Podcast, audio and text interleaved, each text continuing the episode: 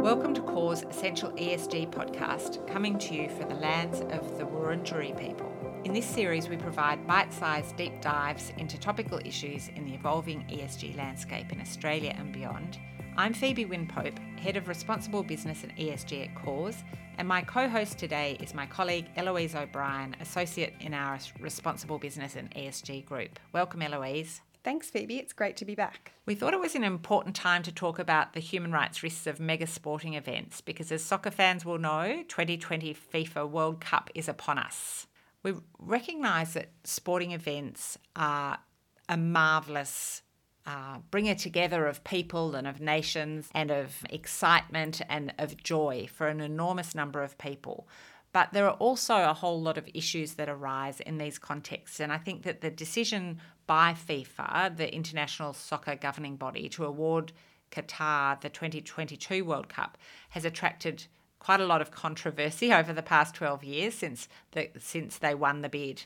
That's right, Phoebe. And yeah, there's been a lot said in the last few weeks, and as you say, the last 12 years about the human rights impacts of hosting the event in Qatar particularly in relation to Qatar's human rights record when it comes to migrant workers. I think The Guardian has estimated about 6,500 migrant workers have died constructing the facilities for the event. And there's also been a lot of criticism, including from our own national team, the Socceroos, about Qatar's policies and laws persecuting the LGBTIQ community. The video that the Socceroos published back in October was very critical of these issues, and so have other teams in um, Denmark, in particular, where their national kit has been designed to honour the workers who died in the construction of the facilities. And France has taken a different route of protesting the human rights issues relating to the event by um, many cities, including Paris, Marseille, Bordeaux, and others, not to have fan zones and not to screen the games and the event publicly while we FIFA World Cup is making the issue of human rights and sporting events topical at the moment, of course, this World Cup isn't the first mega sporting event to have been tainted by serious human rights violations. The Sochi and the Beijing World Olympics and the 2018 FIFA World Cup in Russia were also widely scrutinised for human rights impacts occurring in the lead up to, during, and after those events.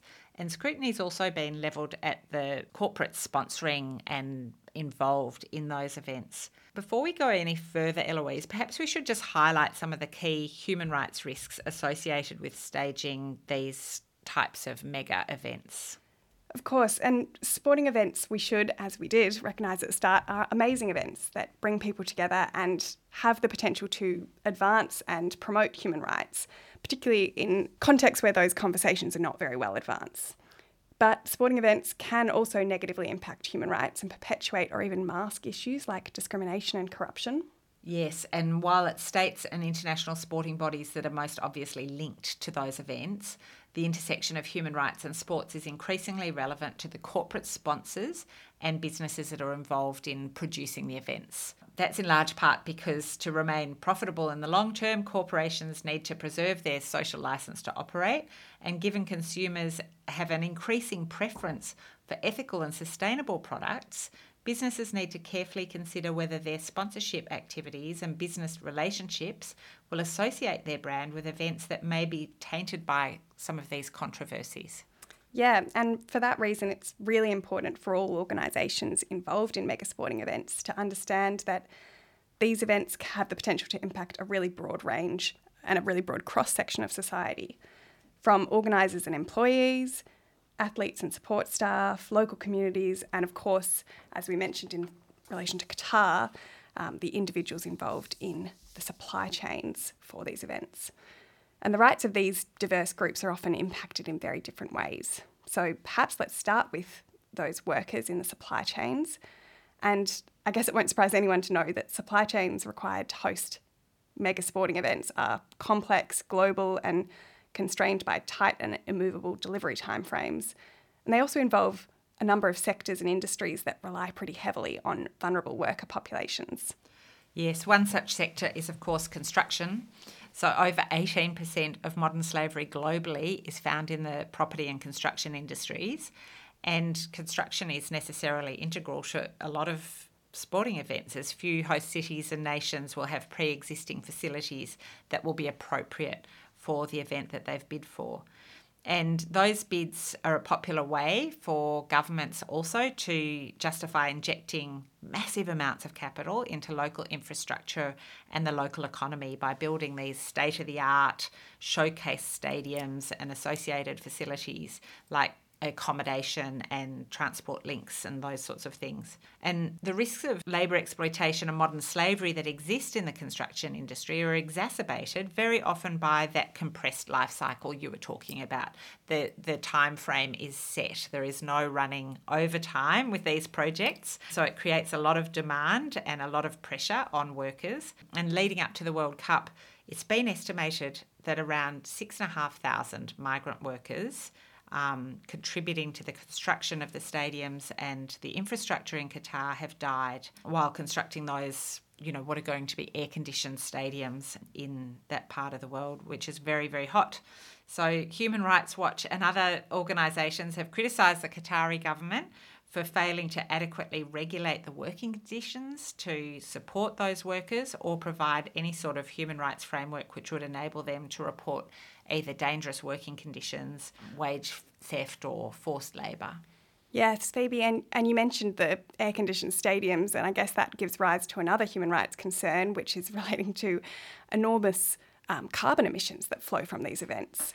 And as governments grapple with the impending climate crisis, there's this increased pressure for host nations to make demonstrable efforts to cut those emissions. And some games and other events have uh, committed to being carbon neutral or having a carbon neutral legacy. The FIFA World Cup Qatar organisation and Qatar's Supreme Committee for Delivery and Legacy have committed to reducing and offsetting all carbon emissions relating to the World Cup.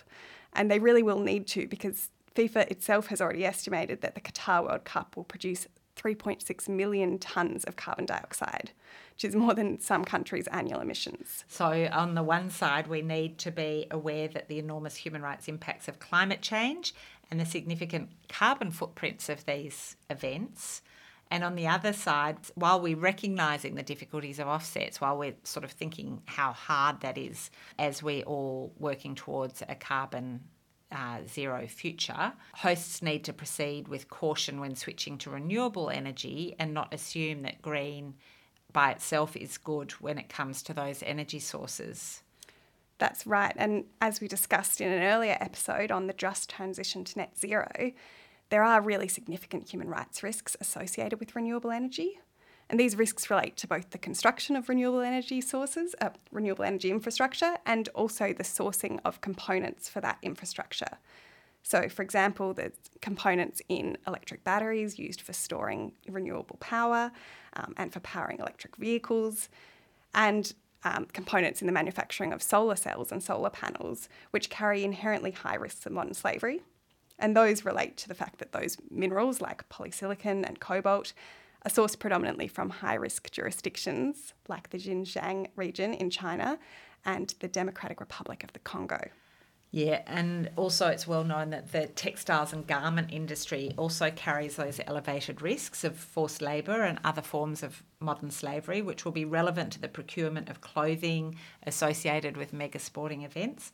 So, at the Beijing Winter Olympics earlier this year, Human Rights Watch reported that the IOC didn't conduct adequate human rights due diligence to ensure the official clothing for the Winter Games wasn't made by forced labour in Xinjiang. So, these continue to be issues to consider along the way. That's right, and those issues are and risks are compounded where um, either the organisers or the contractors rely on third party labour providers to gap fill labour shortages.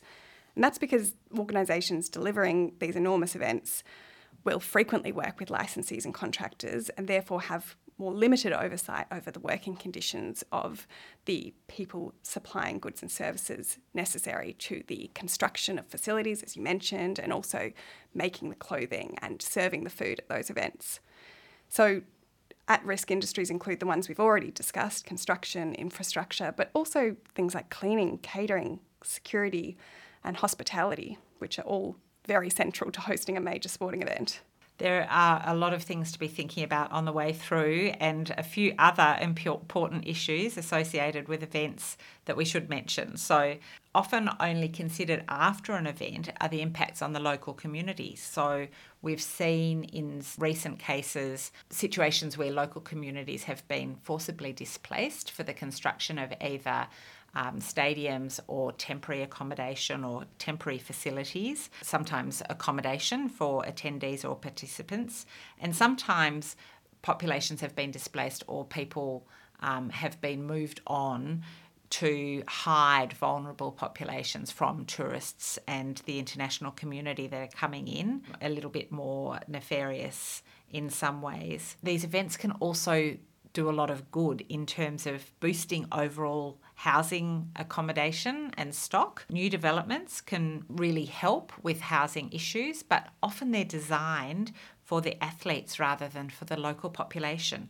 And so a positive opportunity is sometimes lost as the planning doesn't really think about the long term and is very focused on just the delivery of the event.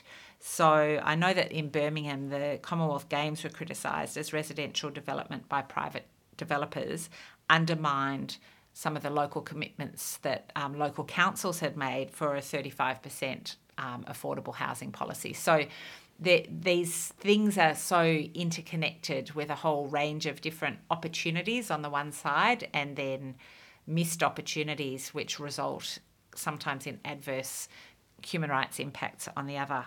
Yes, and as you've hinted at, Phoebe, the impacts, social and environmental impacts, can disproportionately be borne by um, vulnerable populations and lower socioeconomic groups, and that's particularly true when it comes to the the local environmental impacts. So we've spoken about the impacts of climate change a bit, but in terms of the impact on the local environment, development is sometimes undertaken on fragile or inappropriate land. There might be huge waste issues in like t- in terms of generation of waste um, going to landfill or polluting the local water sources, increased noise and air pollution, all those sorts of things can have a really serious impact on the local community and also their right to a healthy environment, which the UN General Assembly recognised earlier this year.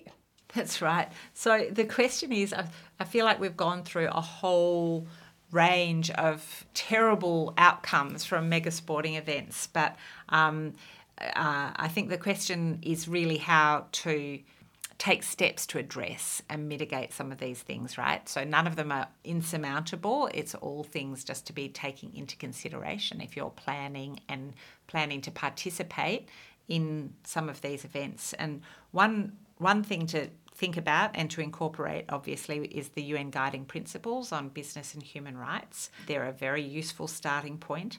They can be effectively applied to all stages of the MSE lifestyle, from preparation to staging to legacy issues. So, the UN Guiding Principles provide instructive guidance about the obligations both on states and on businesses um, to address human rights issues and at a minimum, organisations putting these events forward and involved in their delivery should be embedding the consideration of human rights impacts throughout the whole lifestyle of the event. That's right, and and as you say, we don't we don't want sporting events to stop.